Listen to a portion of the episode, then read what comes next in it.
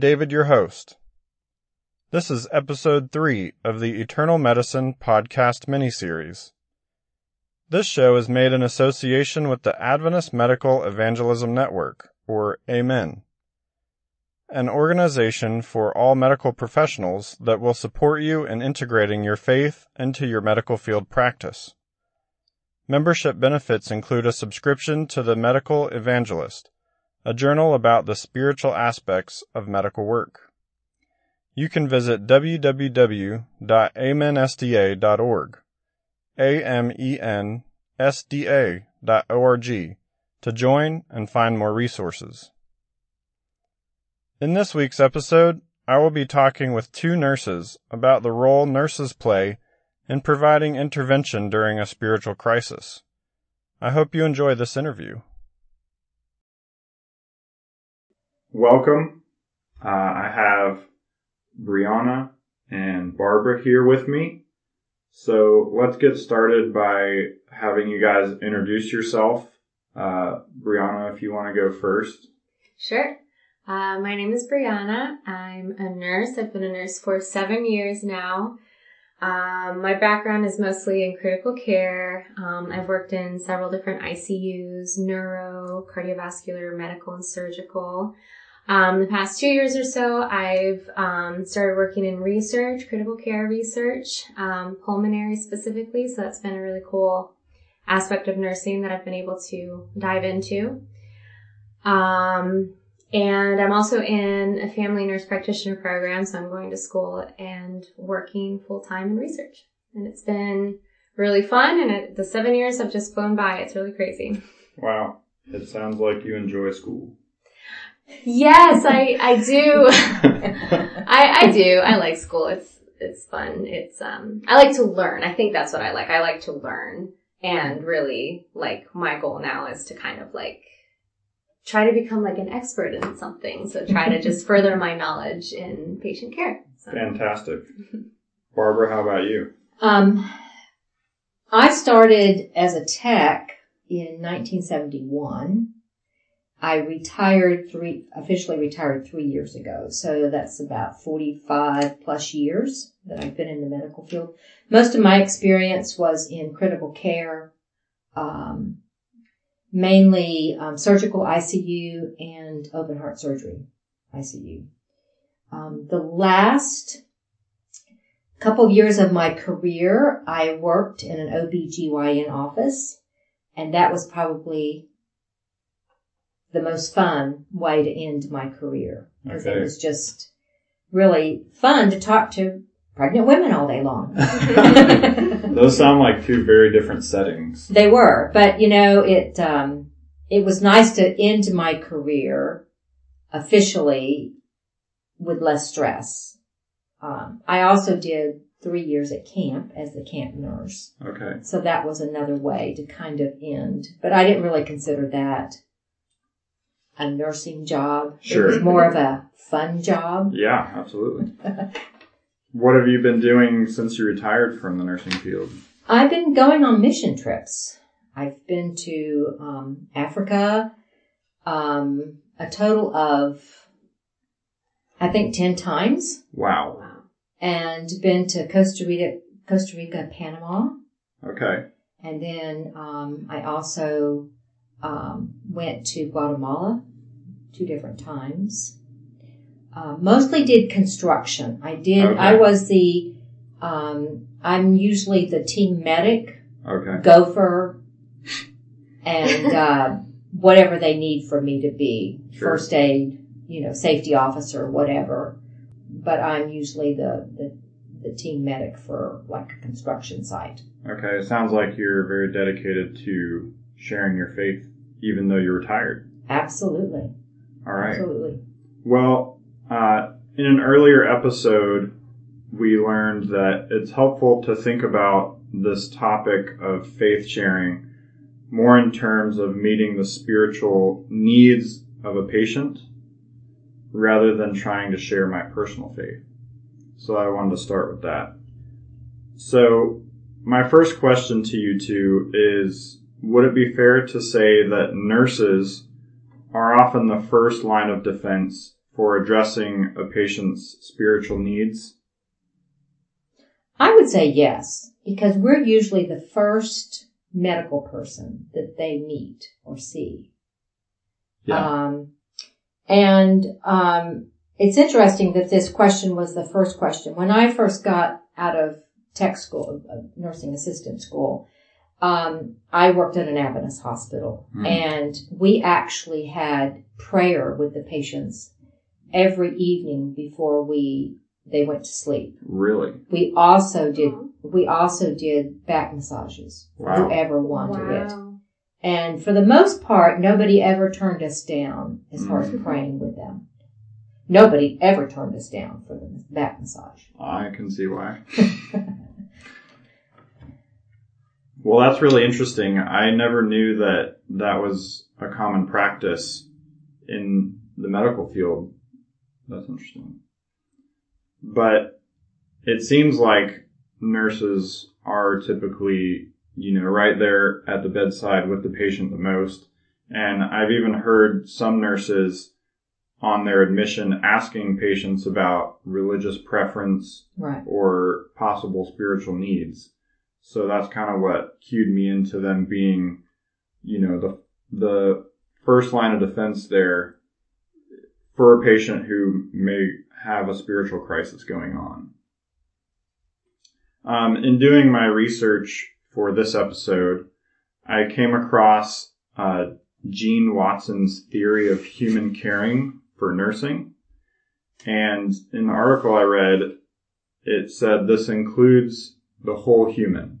This theory of human encom- encompasses mind, body, and spirit. So would it be safe to assume addressing the spiritual needs of your patients is it still expected by mainstream nursing community today?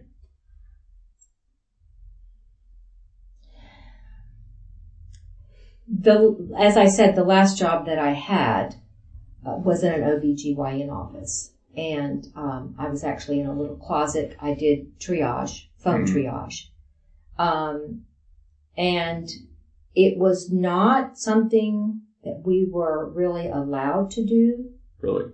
But my boss, my immediate boss, told me if I would close the door, then I could do whatever. And I used to ask because these are women who would call and thinking that they were in pre-labor or they were having a miscarriage or they were just, they were in a crisis mode In distress. in distress. And so I would ask if I could pray with them Wow. and nobody ever turned me down.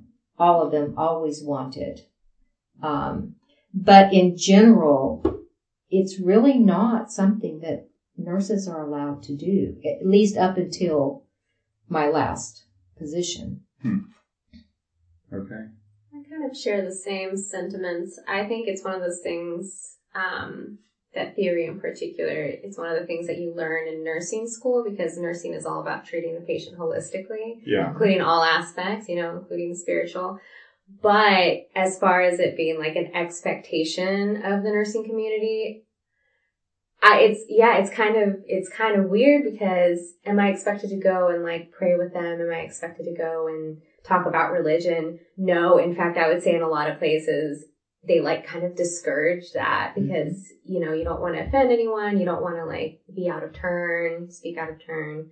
So it's kind of this like delicate thing. Um, but like the, you know, on the same token, I guess I've, I've definitely asked patients if I could pray with them, um, or like, you know, like at the end, like if I feel like I've bonded with them and, you know, kind of like made that connection, I, I've in the past said like, oh, well, I'll keep you in my prayers if that's okay. And I've never had a patient or family say no. It's always been like a hearty yes. So it's kind of like my, the desire for me to do those things is there, but there's a hesitancy to do that because I don't know, it, it's kind of like a delicate subject, I feel. Yeah. And that's kind of the culture we live in these Mhm. days, you know.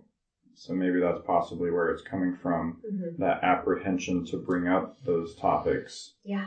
uh, understandably. But it sounds like nursing, at least in the textbook, they want nurses to be aware of that aspect of their patients.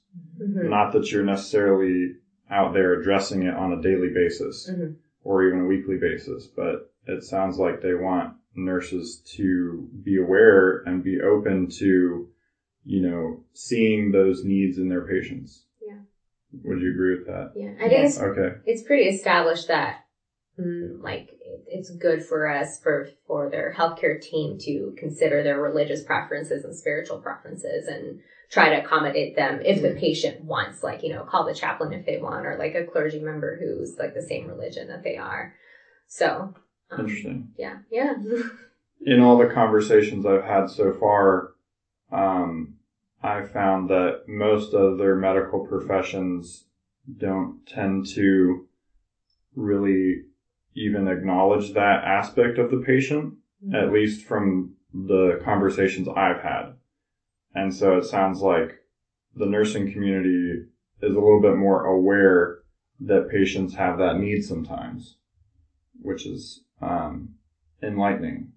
Well, in general, society has gotten to the point where you have to be very careful what you say Of course. yeah and how you say it and how you approach somebody. Yeah. Um, and so, you know, you have to take all those things into consideration. Um, but yet there still is that aspect of nursing that as a Christian anyway, I know that God is in control. Yeah. God is the, the great physician. He is the great healer. hmm Mhm. And, um, and I feel very, um, adamant that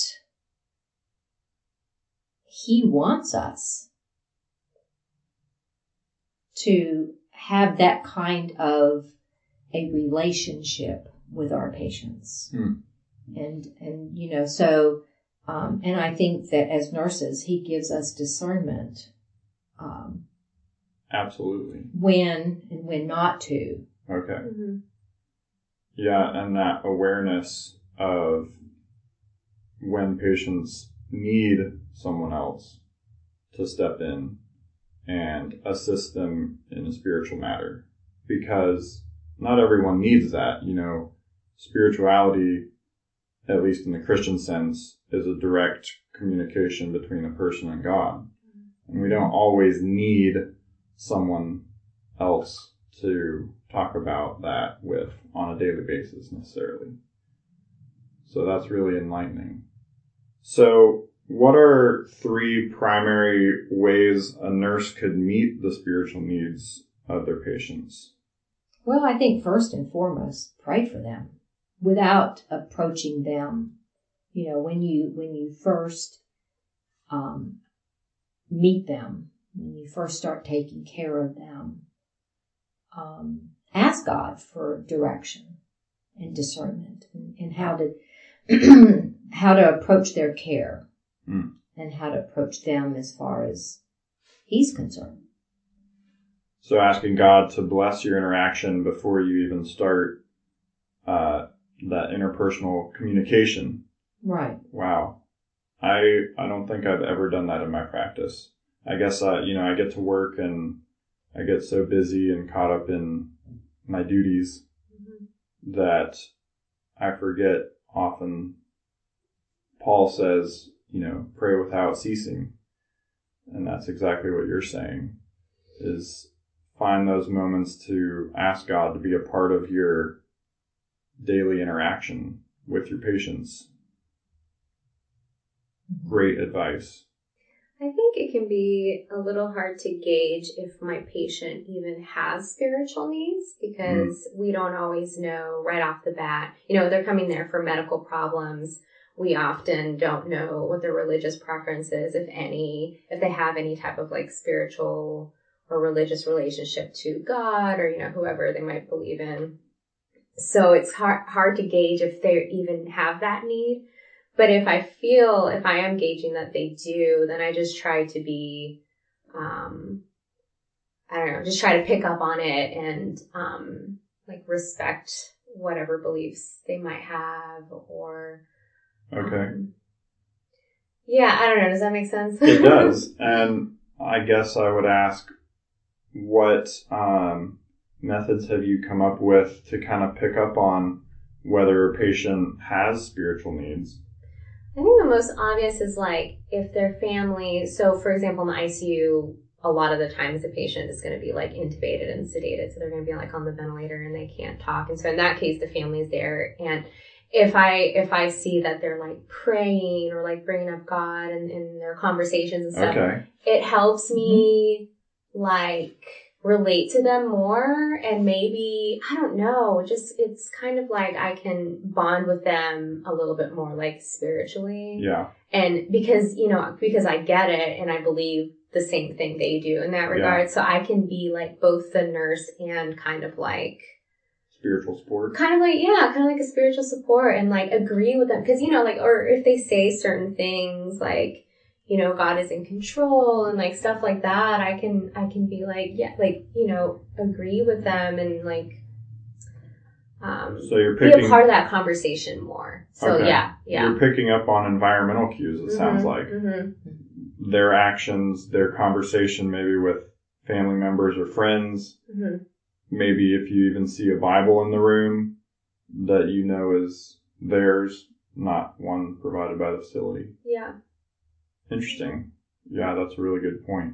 Yeah. And even like interestingly, like end of life, um, end of life situations, you know, I've had patient or families of the patient who's passing away.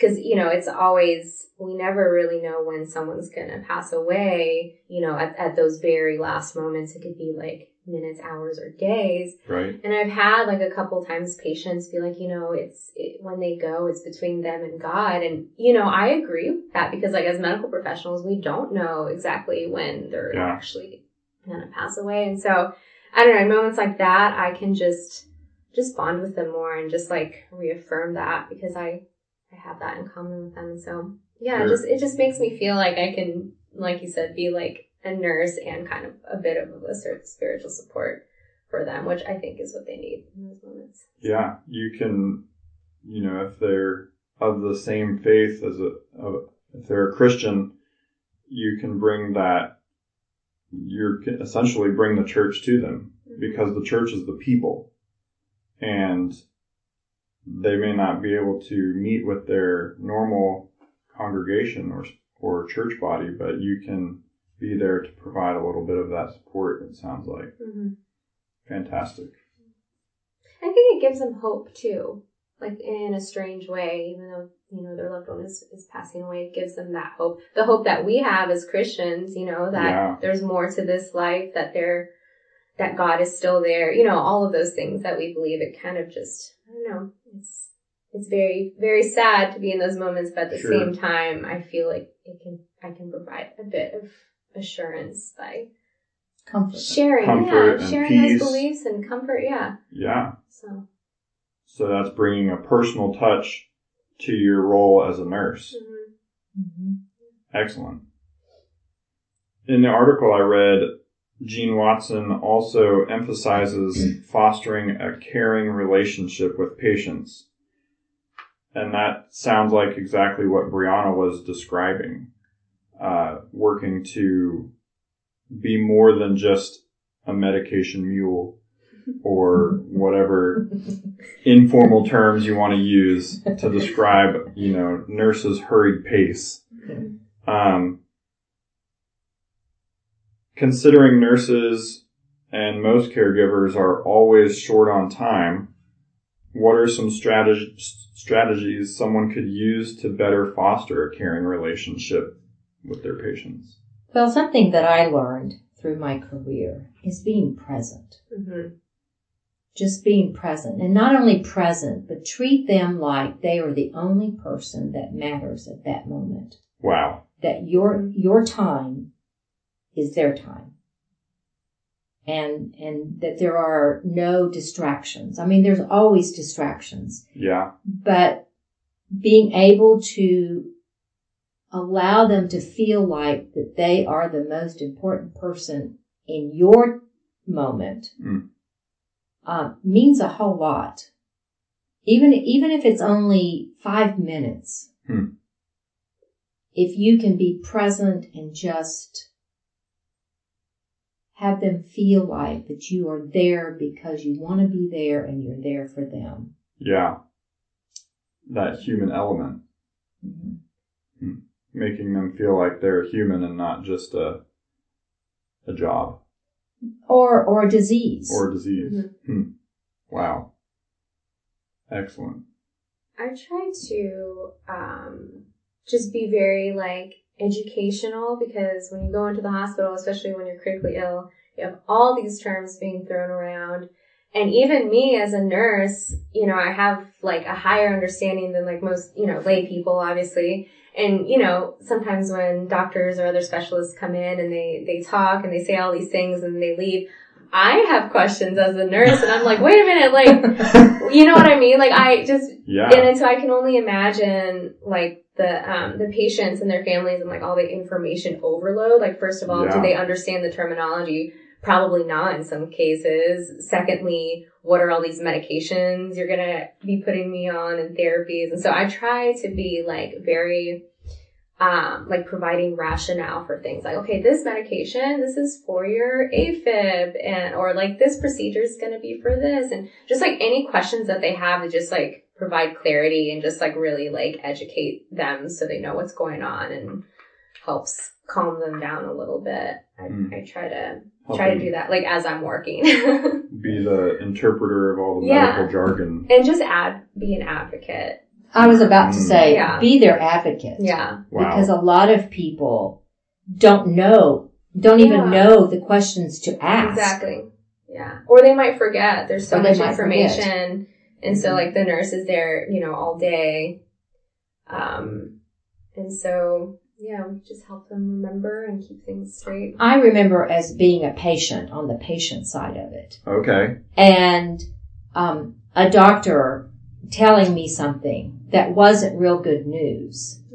And and the reality of it is your brain can only take so much information and then it shuts down. True. So you may not hear everything that the doctor said. Or you might have misread what the doctor was communicating to you. So it's it's important that as nurses we go back and say, now, did you understand everything the doctor said? Mhm. And if you didn't, what don't you understand? And if we don't have the answers, then we know that we can call the doctor and say, this patient has, still has questions that they need a little more information for. Mhm. Wow. And we don't feel comfortable giving that information. Mhm. Sure. And I think by doing that, you establish a rapport with the patient and they, they come to really appreciate that because you were the one who cared enough to explain all these things, who cared enough to, you know, reach back out to the team if they had further questions and stuff like that. I mean, that's always stuck out to me, you know, if I've ever, you know, on the patient side, I've, I've I always remember the ones that like take the time to explain things or Yeah. make sure they answer all my questions Yeah. and stuff like that. So, Yeah, that's really good experience, Barbara. I think most of us in the medical profession have never been on the receiving side as a patient, at least not in the hospital. You know, there, there comes a point in your life where you're more likely to be a patient, but for most of us, you know, we've never had that experience. And so trying to put yourself in their shoes, uh, is a really good, uh, idea. It sounds like. How would I want the doctors, the nurses, the surgeons to treat me? Really helps to personalize how you should act towards others and how you can better foster a caring relationship with them. Excellent points. So, Jean Watson's theory has a lot of good points, so I'm going to link that article I read in the show notes for the listeners.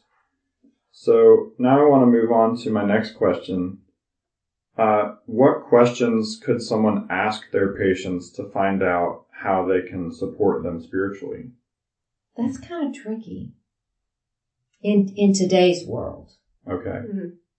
I can see that. uh, because um, people don't necessarily want if they are not tending towards Christianity, hmm they don't want to be bothered. Yeah. So it's a very fine line that you you walk.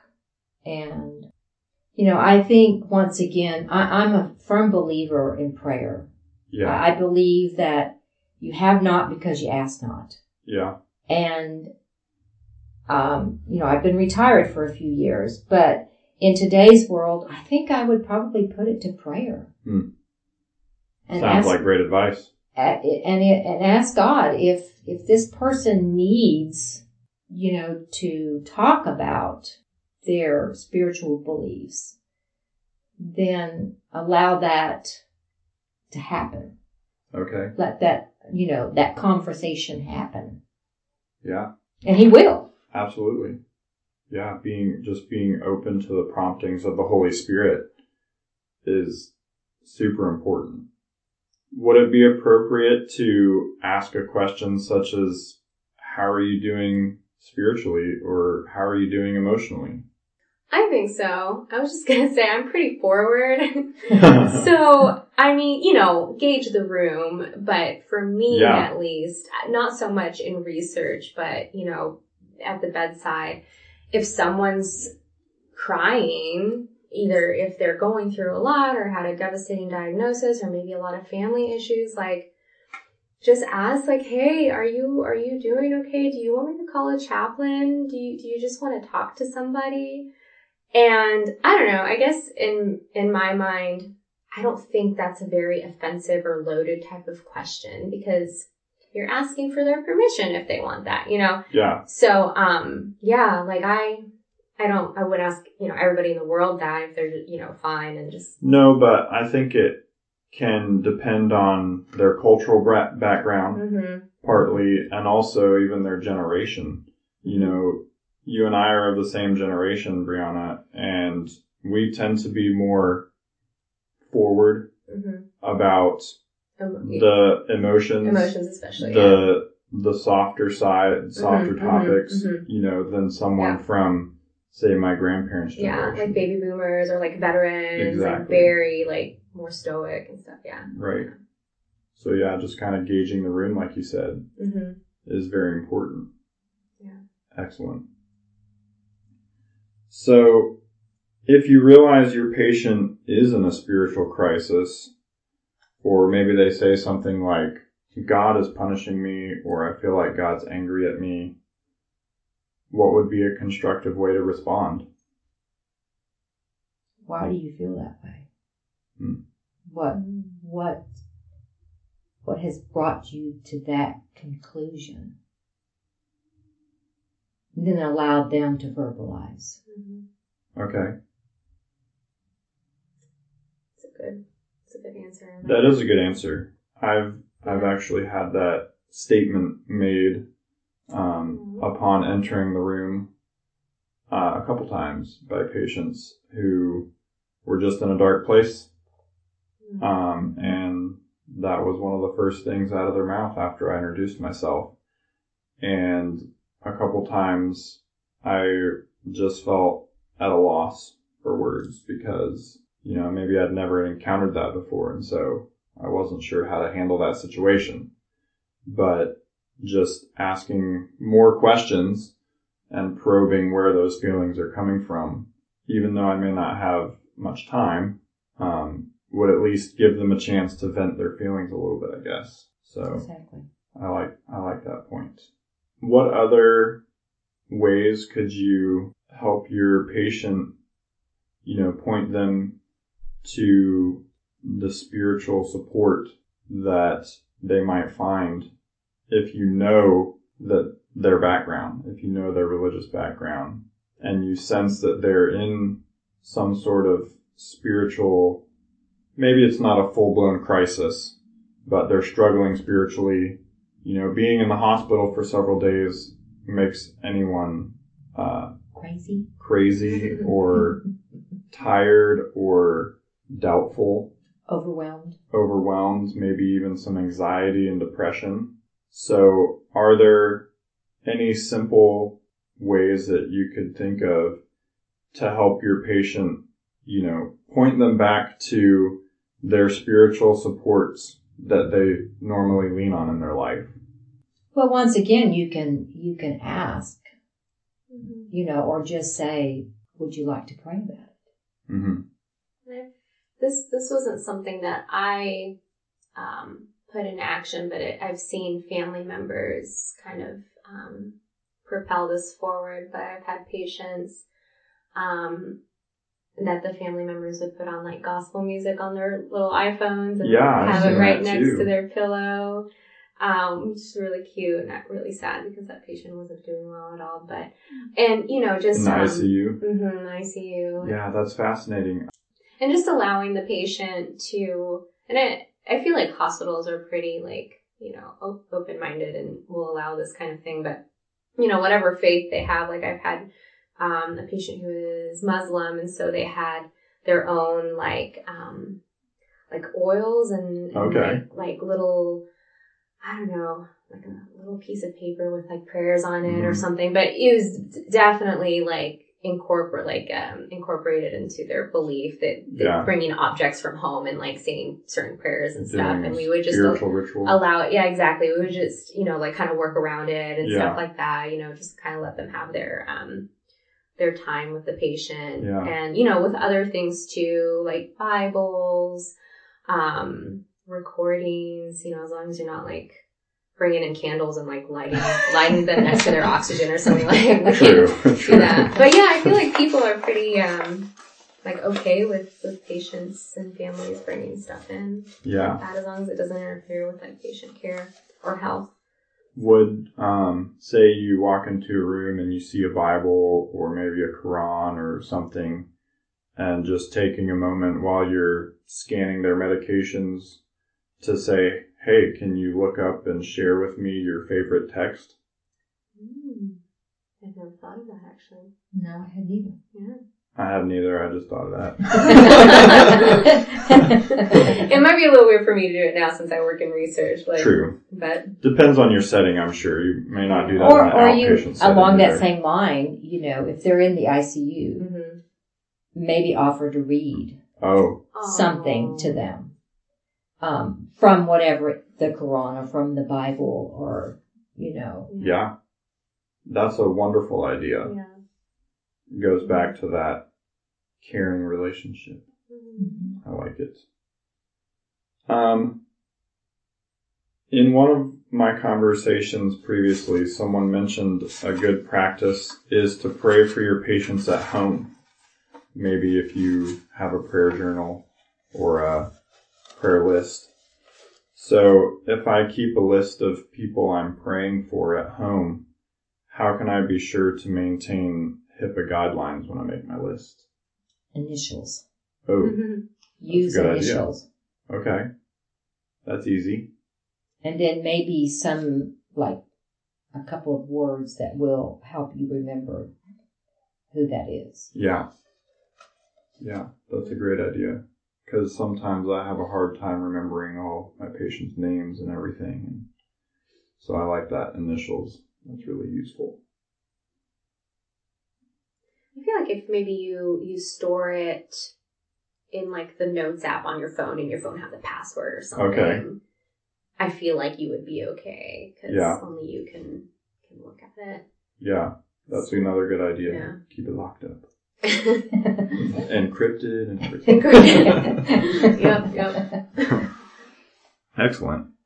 So it sounds like um, a lot of this comes back to just caring, going the extra step to be a caring person, being a good patient advocate, like you brought up, really makes a huge difference in the experience your patients have while they're in count, you know, having these interactions with the medical field. Is that fair? hmm Mhm. Yeah. Excellent. My last question for you, um, is what are some ways a nurse or any healthcare worker could seek to meet the spiritual needs of their coworkers? Well, I volunteered in a clinic one time where it came to be common knowledge that we were all very spiritual people. Mm-hmm. And so at the beginning of each day, we would start with prayer before we opened the doors. Really? And um, it was amazing because a lot of things were going on in everybody's life. Yeah. Um, you know, one of the one of the nurses had a miscarriage. Oh. Another, another one of them had a, a horrible accident. They walked away from it, but their Wow. car was totaled. Man. You know, and it was just we just found that just starting the day, each day, you know, we knew that what was going to happen was going to happen, but we wanted each other to know that we were there for each other. Wow. Yeah, I don't normally have any idea of the real personal things that are going on in the lives of my coworkers. You know, uh, it's not necessarily because I'm different from everybody. No one really talks about their personal lives at work. Perhaps because I work in a large hospital and there's a lot of us. Um, but yeah, that's a really great idea. Getting to know your your coworkers and and praying for them. I mean, everybody was touched in that clinic. That was what was so amazing to me. A, a woman, her daughter was diagnosed with uh, breast cancer and she died. Wow. Um, my husband died while I was volunteering there at the clinic. Not while I was there at the clinic, but while I was a volunteer Sure. at the clinic. I mean, each one of us had something that happened in our lives that we needed each other's support. Yeah. So you weren't just a spiritual support for your coworkers; they were also a spiritual support for you. Mm-hmm. Hmm, wow. That's really um, enlightening because, you know, I don't usually think of my coworkers as that intimate. Mm-hmm. You know, I really none of my coworkers are friends with me outside of work, but I haven't been working for very long either. So that's part of it. But that's a really cool idea that, you know, just being open and, and vulnerable and getting to know your coworkers enough that you become you're able to support each other in tough times. It's neat that you were, were able to find an environment that way, like that, because I think I'm uh, similar to your environment, David, because I don't really know if my coworkers are religious or spiritual. You know, like I just don't know them that well, and Yeah. it's not really talked about in the workplace. And Mhm. like I've talked about it to certain ones that like I know a little bit more. Um, like they know that I go to church and that I'm an Adventist and that God's a big part of my life, but I don't really know details about their spiritual life and stuff. Yeah. So So yeah, just praying for each other is is very important. Well, these are all uh, fantastic ideas. I've I've learned so much in this conversation. Thank you, Barbra and Briana, for taking time out of your day to come and sit down with me. thank you for having us. Yeah, thank you. Absolutely. Hey, it's David again. If you haven't done so yet, please leave us a review on whatever platform you listen through. Check out the show notes for more resources. Next episode, I will sit down and talk with a licensed mental health counselor. Thanks for listening and remember to keep serving, keep healing, keep praying.